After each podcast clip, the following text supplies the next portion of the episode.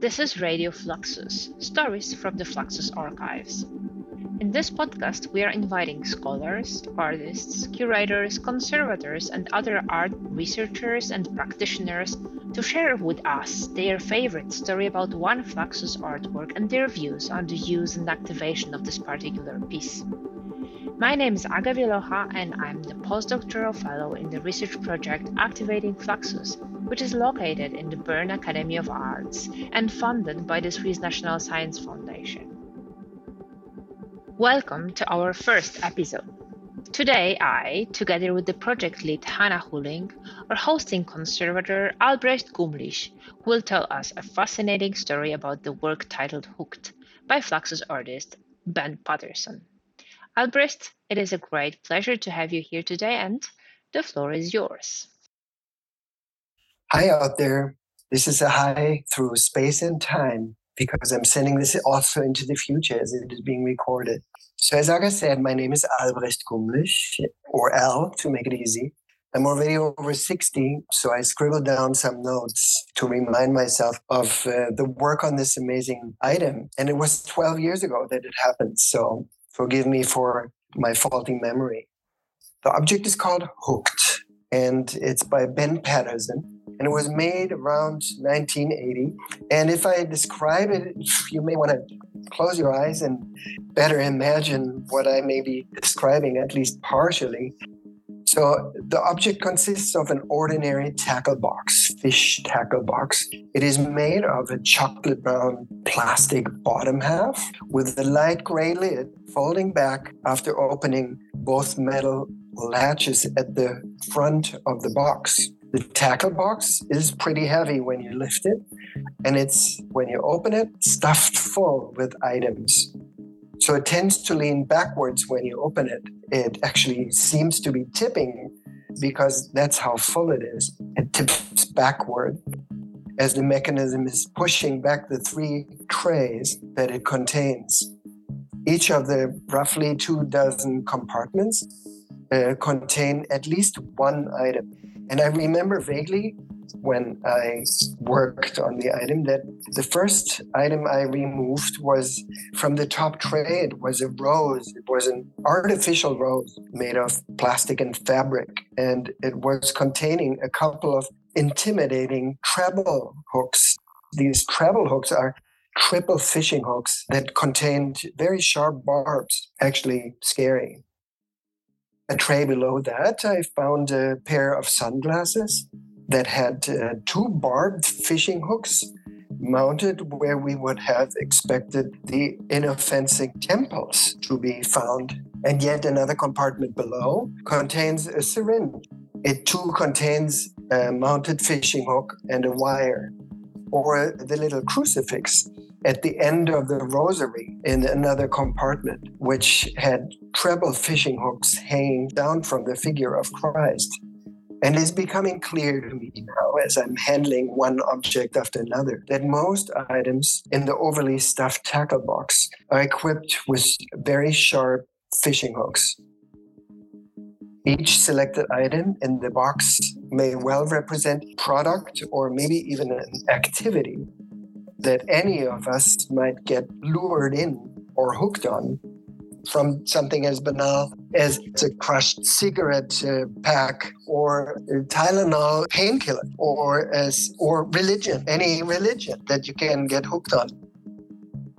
Uh, there's a, a, little sexy doll that is that sex can be something you might get get hooked on and all these items have one or these triple uh, hooks that are incredibly sharp there are very few exceptions which are not equipped with uh, mounted hooks. The small Jim Beam whiskey bottle, for instance, or the box at the lowest, largest compartment of the tackle box, which is located right next to a small can of sardines. Ben Patterson made the box in 1980. That, as he mentioned later, he had thrown in the can of sardines as an add on for an unlucky fisherman. It turned out that this can of sardines uh, was the most perishable and fugitive, actually almost explosive content, besides the other things like a roll of candy, which has a sticker reading milk caramels. There were also a toothbrush and an open used half empty tube of toothpaste, which was drying out.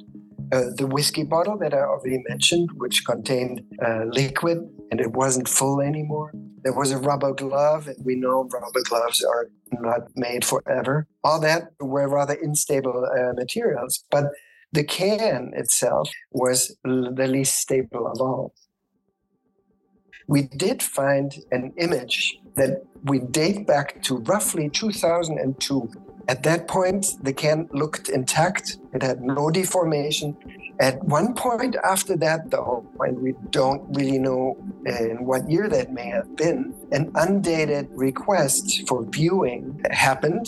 And we know that because we found a penciled note on the archival clamshell box that is housing the tackle box, which is the art object in itself. So it is housed in an exterior archival box. And on top of this box, we could find the note that was reading Sardine can needs conservation. Um, in 2009, that, that was the time uh, when the research request by the PhD candidate revealed that the can had corroded right through and it was stinking through hell. The reading room had to be kind of evacuated because it was stinking so badly. A very unusual smell that I do not recall myself ever having smelled. It was getting out of the, the archival box. So the, the box was removed immediately and it was brought to conservation. This process then started the usual uh, nine yards of that conservation is uh, dealing with documentation. We started communication with the curators um, and, of course, and uh, the conservation and the restoration process. Once the clamshell, closed clamshell, came down to the conservation lab, we opened it in the fume hood because it smelled so badly my colleagues were looking at me and not liking what they smelled. But we had to unpack it in order to do the usual and necessary photographic documentation. We were looking at the current condition of the origin of the smell, and we were looking at the uh, condition of the items that were housed around uh, the can that had corroded through. The can looked horrific and the smell did the rest. The outer part at top and bottom had been corroding through. So I don't think it actually had exploded. It must have bulged because that's what cans do uh, when they decay from the inside out. After after 20 years it was intact. After 29 years it was corroded right through. And luckily when we opened at the time um, we found that this sardine can was bagged. It had been bagged carefully by somebody uh, in a heavy duty freezer bag, and that turned out to be our saving grace. We also had to separate the content.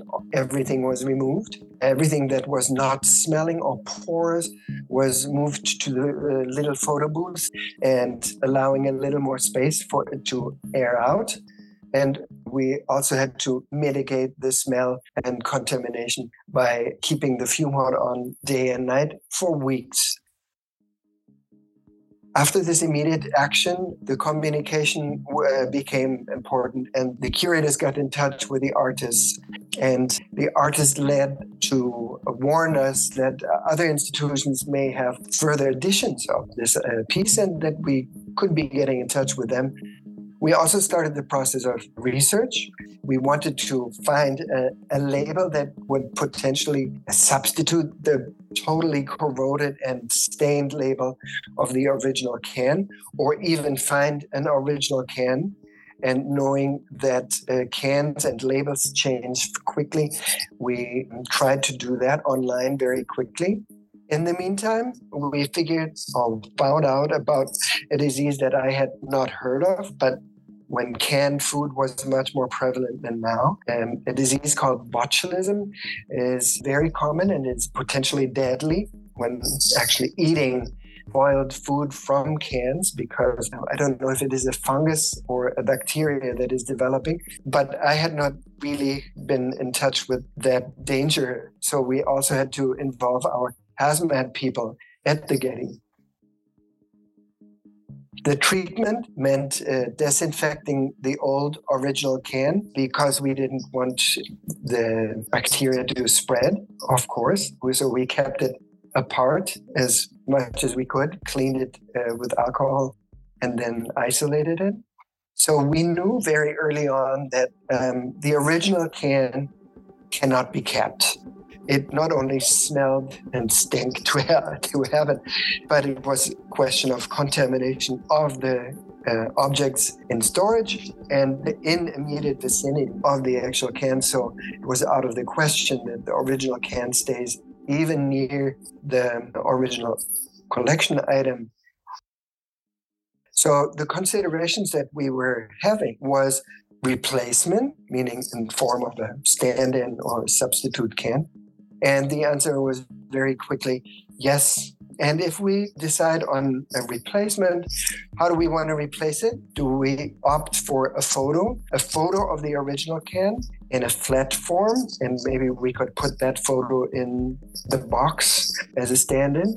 Or uh, would we try to do a three dimensional object that would have the same size and roughly the same weight of the original can if we were to find anything that was uh, similar because we uh, couldn't save the majority of the original original label. So we couldn't use a new can and the original label because the label had faded and uh, dissolved in fact more than half. After deciding that we want to replace the can, we got in touch with the artist and we asked her, the artist, we asked him for the meaning and the role of this can. And uh, Ben Patterson's response, as I was told by the curator only because I wasn't directly involved, he was, um, we were told that he was reacting in a very amused way. He was laughing and he was responding that he just threw the can in there for the unlucky fisherman. Maybe it was an add on for himself already. Anyway, he was uh, undetermined in our approach. He didn't really care. He was at ease, whatever we would decide. So we felt uh, we had w- good reason to uh, go ahead with our decision to put in a three dimensional object stand in can and still had to decide whether we want to add a full can that contains fish. And uh, that way would just be resetting the timer for the can to pop for the next can to pop, which would have been a somehow funny Fluxus like approach as well. But considering that we are an archive and we want to keep the rest of the collection safe as well. We very quickly considered emptying this new stand in can and removing the fish and the uh, perishables of it, cleaning it out well, and adding a similar amount of weight. So in the hand, it would be an equivalent of it, and it would be only seen at very close look that it was a stand in and not the original can we wanted to document the process and the fact that it is not the original. And we decided we want to tell this story. And the, the story being told is a very important part of the continued process of that uh, Ben Patterson had put in place when he put this so-called time bomb in this ta- tackle bar.